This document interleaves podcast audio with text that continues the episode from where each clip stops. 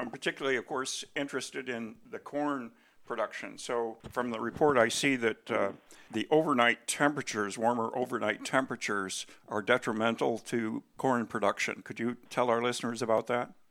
Sure. So, of course, the, the purpose of this report was to quantify the risks facing Indiana producers in the coming decades. And certainly, corn and soybean represent a very important part of the Indiana landscape. We also tried to address um, perennial crops as well as uh, animal agriculture. So, unfortunately, we do identify risks to corn and soybean production, as you pointed out. We've already seen a decline in corn yield associated with high nighttime temperatures in July. So, looking from data from the last decade, yield has declined by about three bushels for every degree Fahrenheit increase in nighttime temperatures. And, um, this is still something that's being researched to understand the causative factors. We know that it has to do with um, increased nighttime respiration, and so the plants are using up some of their stored sugars um, because of that nighttime respiration. There can also be problems with the, the timing of pollination, that the, the silking can be out of sync, and so we can have sort of decreased pollination and decreased yields because of that. What is a, an ideal nighttime temperature for corn? I'm not comfortable to identify an ideal nighttime temperature. Certainly, looking over the last decade, we experienced July mean nighttime temperatures between 58 degrees Fahrenheit to 68 degrees Fahrenheit. And we saw a steady decline across that range.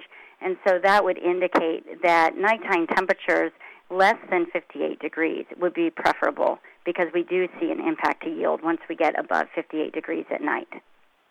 And we've had quite a few days above 68 degrees this summer. Yes.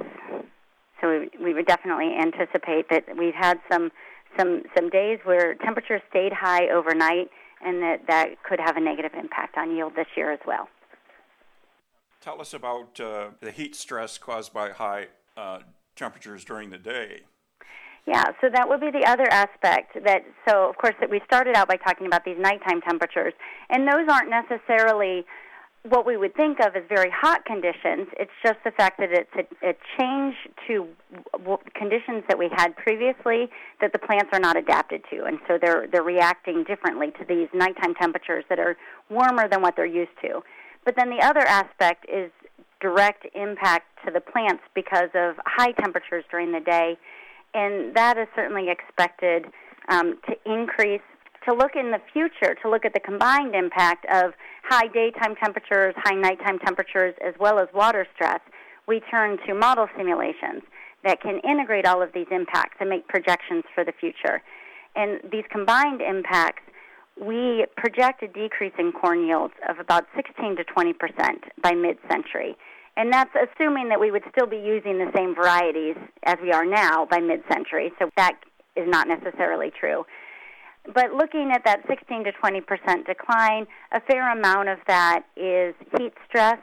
Some of that is water stress, and so could be compensated for by things like supplemental irrigation.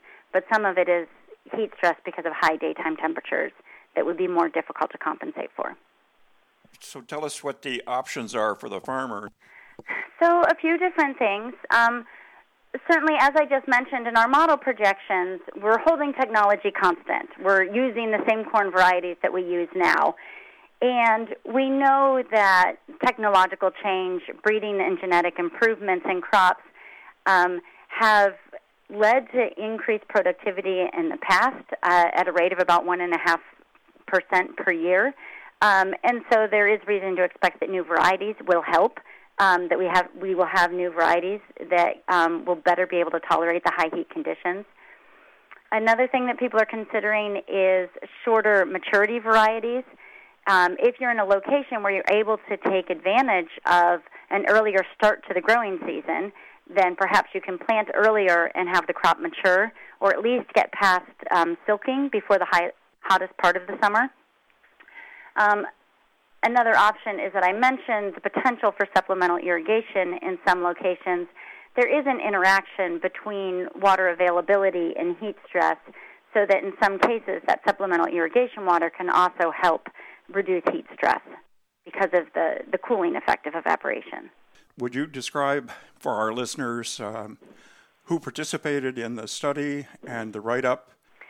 Sure. So for this study, we had about 15 co authors, um, scientists from around Purdue University that are specialized, specialize in agricultural economics, animal sciences, horticultural crops, in particular fruit diseases, um, corn and soybean production, genetics, and water resources. So we had a, a diversity of experts and, um, who gave their opinions and their time and efforts to develop this science. We also had input from several stakeholders around the state um, at different points in the process. We sent the outline out as well as the draft report and got feedback from a variety of different sectors representing different aspects of agriculture around the state to make sure that, that their concerns were addressed by the report.